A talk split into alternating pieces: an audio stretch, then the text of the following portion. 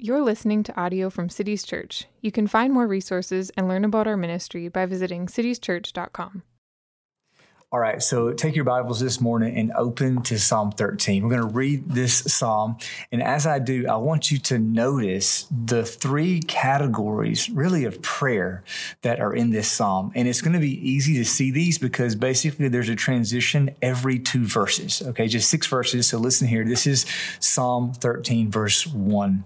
How long, O Lord, will you forget me forever? How long will you hide your face from me? How long must I take counsel in my soul and have sorrow in my heart all the day? How long shall my enemy be exalted over me? Verse 3 Consider and answer me, O Lord my God. Light up my eyes, lest I sleep the sleep of death, lest my enemies say, I will prevail over him, lest my, lest my foes rejoice because I am shaken. Verse 5 But I have trusted in your steadfast love. My heart shall rejoice in your salvation. I will sing to the Lord because he has dealt bountifully with me. This is the word of the Lord. And now I just want us to go back and look at these three categories of prayer. In verses one and two, we have confession. In verses three and four, we have supplication. And then in verses five and six, we have adoration. And what I want to do for the rest of this video is just unpack these three categories of prayer. And before we do that, let's, let's pray. Father, I confess, we confess in this moment that we need your help. Uh, this way of doing things is not ideal for us. We, we would rather be together in person, but here we are. And so we, we confess that we need you. And we ask that you would send your spirit, fill me with your spirit, and send your spirit to fill all of those who are able to watch the video and hear your word. And Father, we ask because we trust you. We trust in your goodness and your grace and your love for us in Jesus. It's in his name that we pray. Amen. Okay, so there are three categories, starting first with confession. This is in verses one and two. And I'm calling this confession because David here is being honest with God. He is coming to God aware of where he's at. And instead of trying to hide that, instead of pretending that his heart is somewhere it's not, he just owns it. He, he basically says to God, he says, okay, Father, this is where I am. And then he has five questions, one after another. We're going to look at the first three questions here. First is, how long, Lord? Second is, will you forget me forever? And then third, how long will you hide your face from me? Now, these are questions, but they're not, they're not really questions. The, the question part is more like a prop. David is using these questions to lament his felt absence of God. That's why the intensity grows a little bit with each line. First, it's how long. Like that, that's just a simple way of David saying, God, I don't like this. I wish things were different. I don't want to be where I'm at. How much longer? Right? And when it when it comes to when it comes to that level of confession i think we'd all say that we're all right about there right now. Now we don't like what's going on in our cities. We don't like what's going on in our in our nation in our world. We don't like pandemics. And so we ask how long god? How long do we have to do this? This is an, this is an honest question, and we're all asking that, and it's okay to ask that. But, but then notice what David says next. He says, Will you forget me forever? Now, here in one step, this goes from perhaps being an inconvenient situation for David to now he's admitting that he feels like God has forgotten him. And I'm saying the word feels here on purpose. David is describing his felt reality. David knows, and we know theologically, that God can't forget anything because he's God.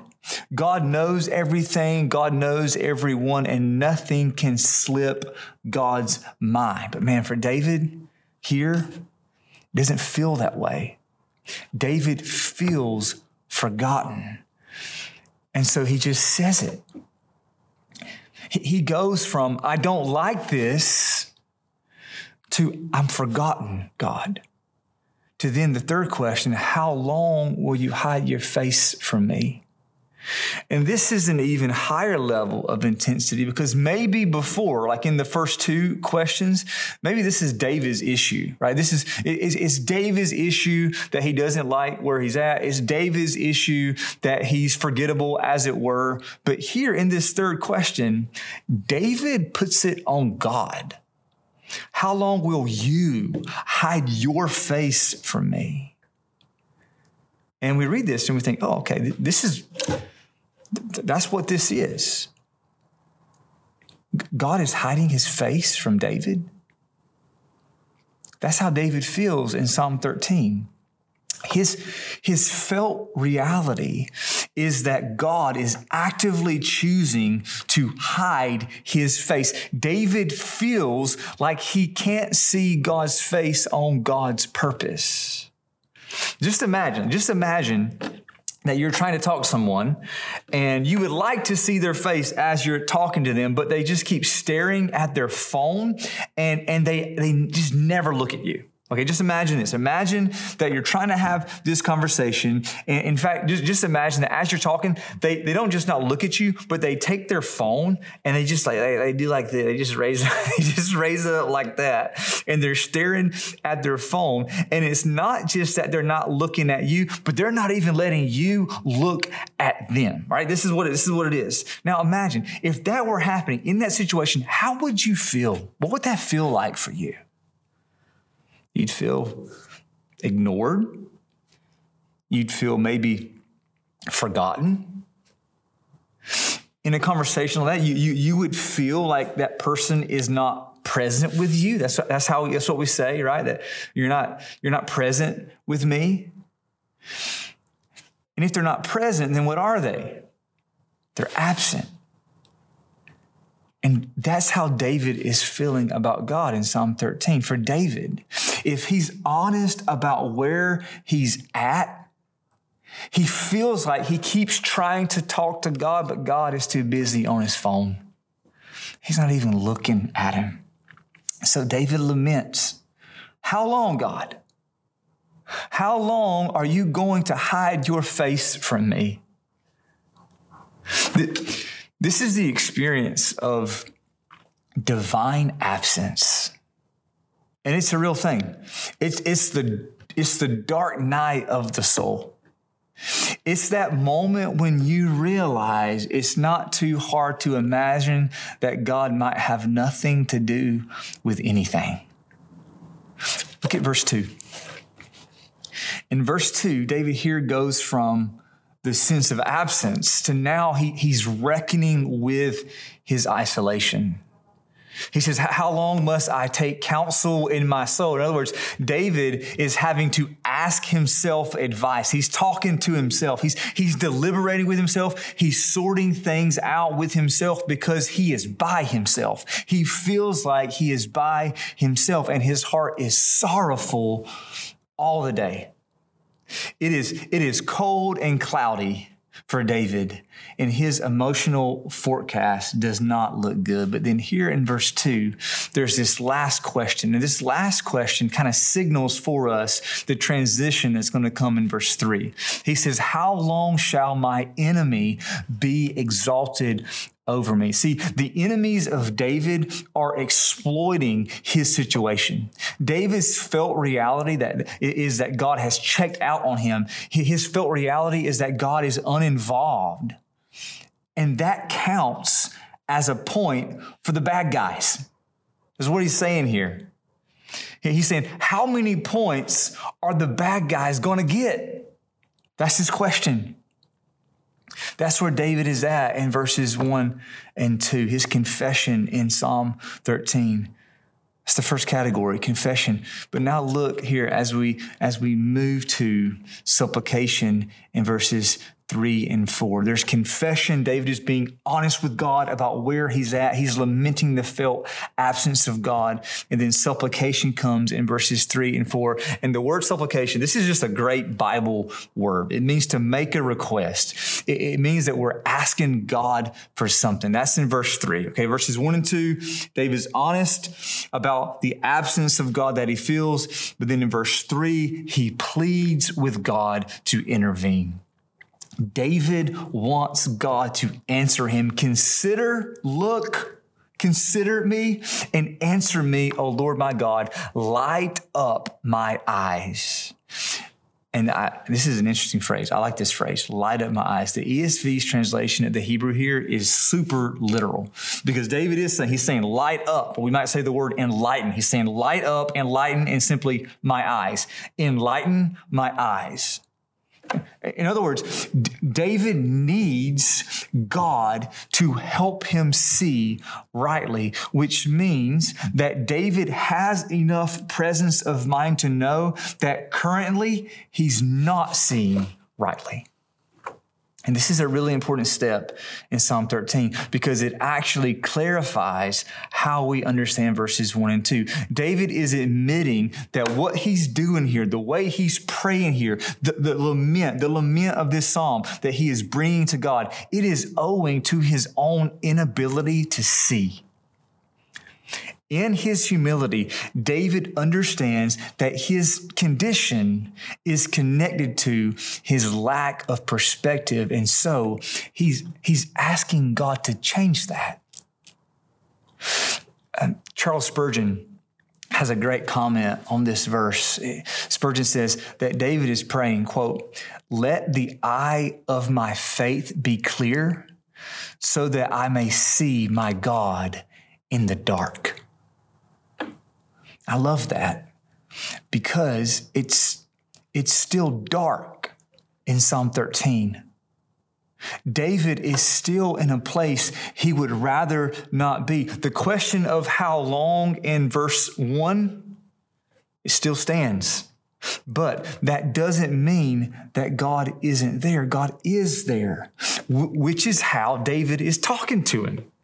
There's an irony here I want us to see if we, if think about it. David is talking to God who he feels like isn't there. He starts with God, Where are you? Where are you, God? But then he continues talking like he knows where God is. God is with him. D- David confesses that he feels like God is absent but David acts in the reality that God is present despite the way he feels. This is where David is getting beneath his emotion. He is going deeper than his feelings and he is putting his will to work. God, it feels like you are absent, but I know you're present. I know it. God, help me, make me see, give me perspective, light up my eyes. David wants to taste what he is clenching his fist to believe. God is here. I know God is here. And that's really the only chance we have of being rescued in terms of, of relevance for us when it comes to this pandemic that we find ourselves in, I, I want us to get this. The presence of God in our crisis is the only hope that God can rescue us from our crisis. And, and, and, this is what that means for COVID 19. This is something that I think we need to watch out for. Okay, right now in our current situation, there is a lot of necessary stress put on human agency.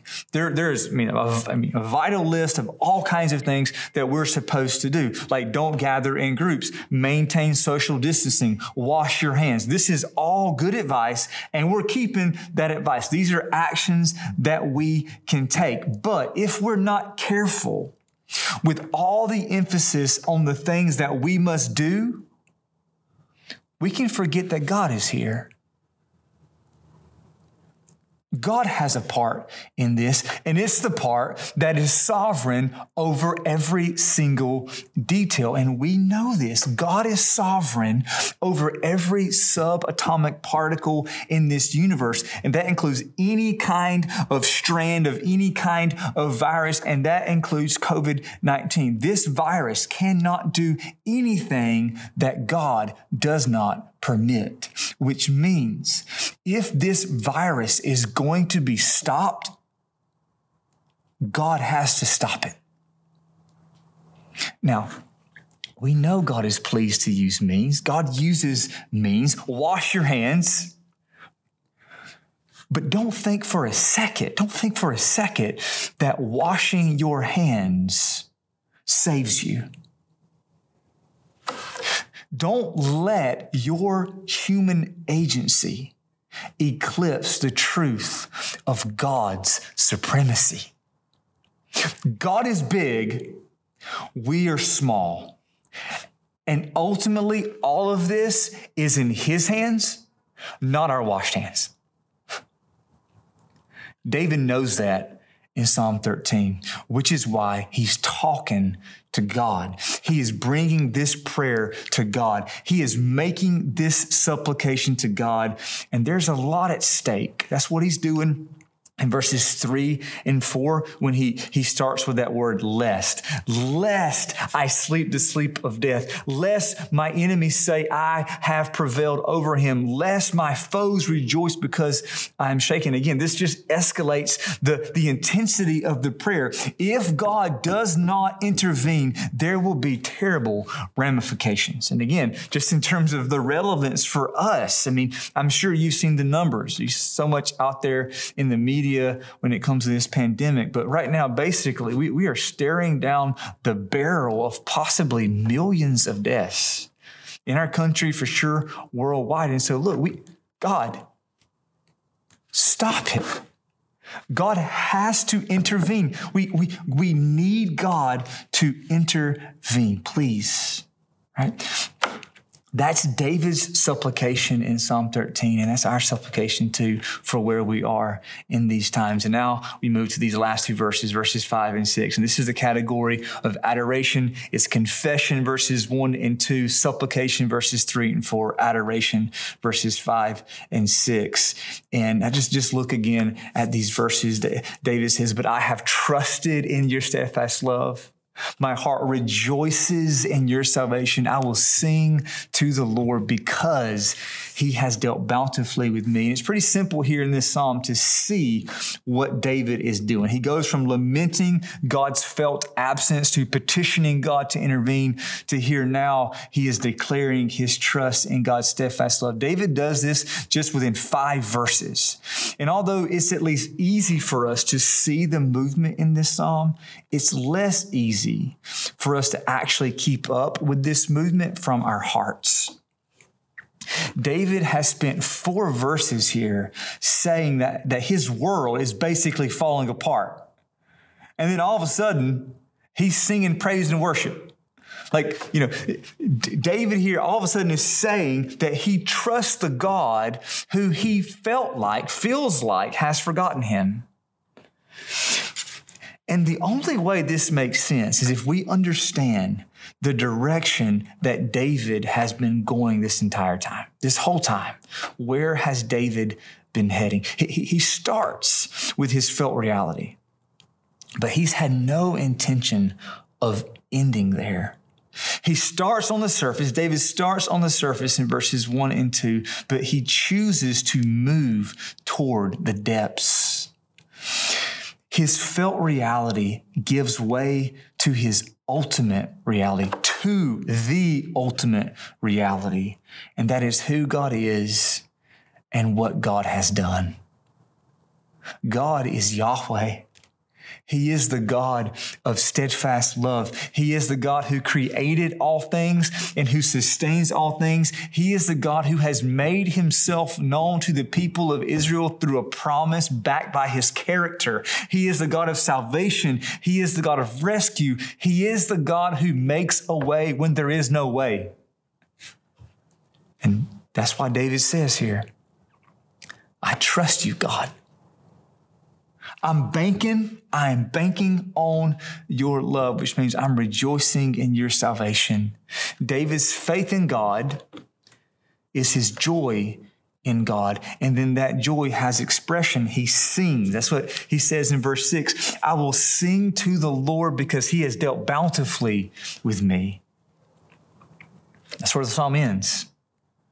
It's a lament that lands in praise because David has drilled down to the bottom of his heart. He acknowledges his felt reality. He petitions for perspective and then he declares his trust in God, his joy in God, and he sings because when he gets down to the bottom of his heart, when he gets that perspective, when he breathes in the air of ultimate reality, he knows, he knows the Lord has dealt bountifully with me.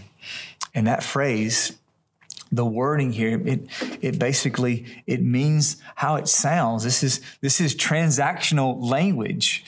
God has been dealing, as it were, God has been dealing with David. And it's been a good deal. The, the God of steadfast love makes good deals. And if, if that's true of David so many years ago, how much truer is that for us today? D- David considers God's dealing with him to be bountiful. That means just abundant, gushing with goodness. And so, how much more, how, how much better has God dealt with us for whom Jesus died and was raised from the dead and, and, who us we now who live in light of that resurrection? How much more bountiful has God dealt with us church?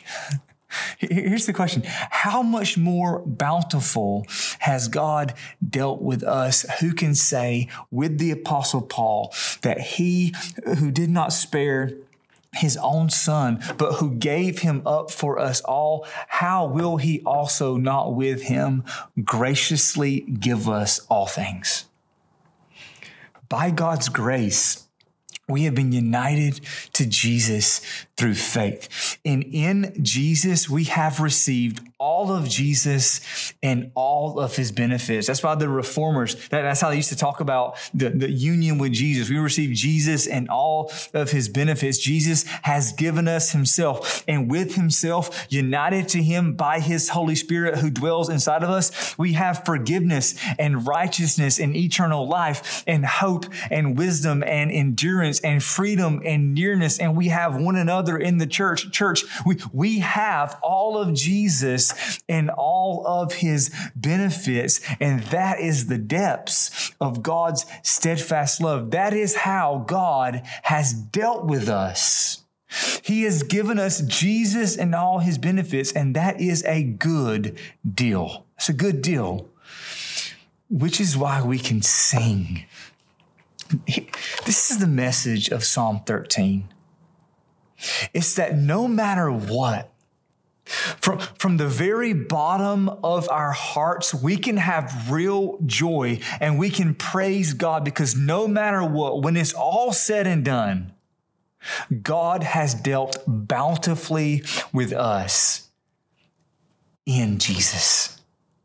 In Jesus, God has dealt bountifully with you, church. He has dealt bountifully with you. And so we can adore him we can give him praise.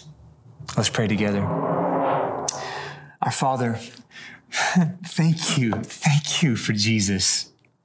Thank you for Jesus, who is the radiance of your glory and who is our Lord, our Savior, our treasure. Thank you that Jesus did not count equality with you a thing to be grasped, that he made himself nothing, taking the form of a servant and being born in the likeness of men. Thank you for Jesus' life and for his character. Thank you that Jesus is able to sympathize with us in our weakness and that he's not ashamed to call us his brothers and sisters. Thank you for his faithfulness and for his righteousness. And thank you that Jesus died for us on the cross in our place, paying for all of our sins and absorb, absorbing in himself all the wrath that we deserved. And thank you, Father, for the resurrection of Jesus from the dead. Thank you that he is victorious over sin and death. And thank you that we have new life in him. Jesus is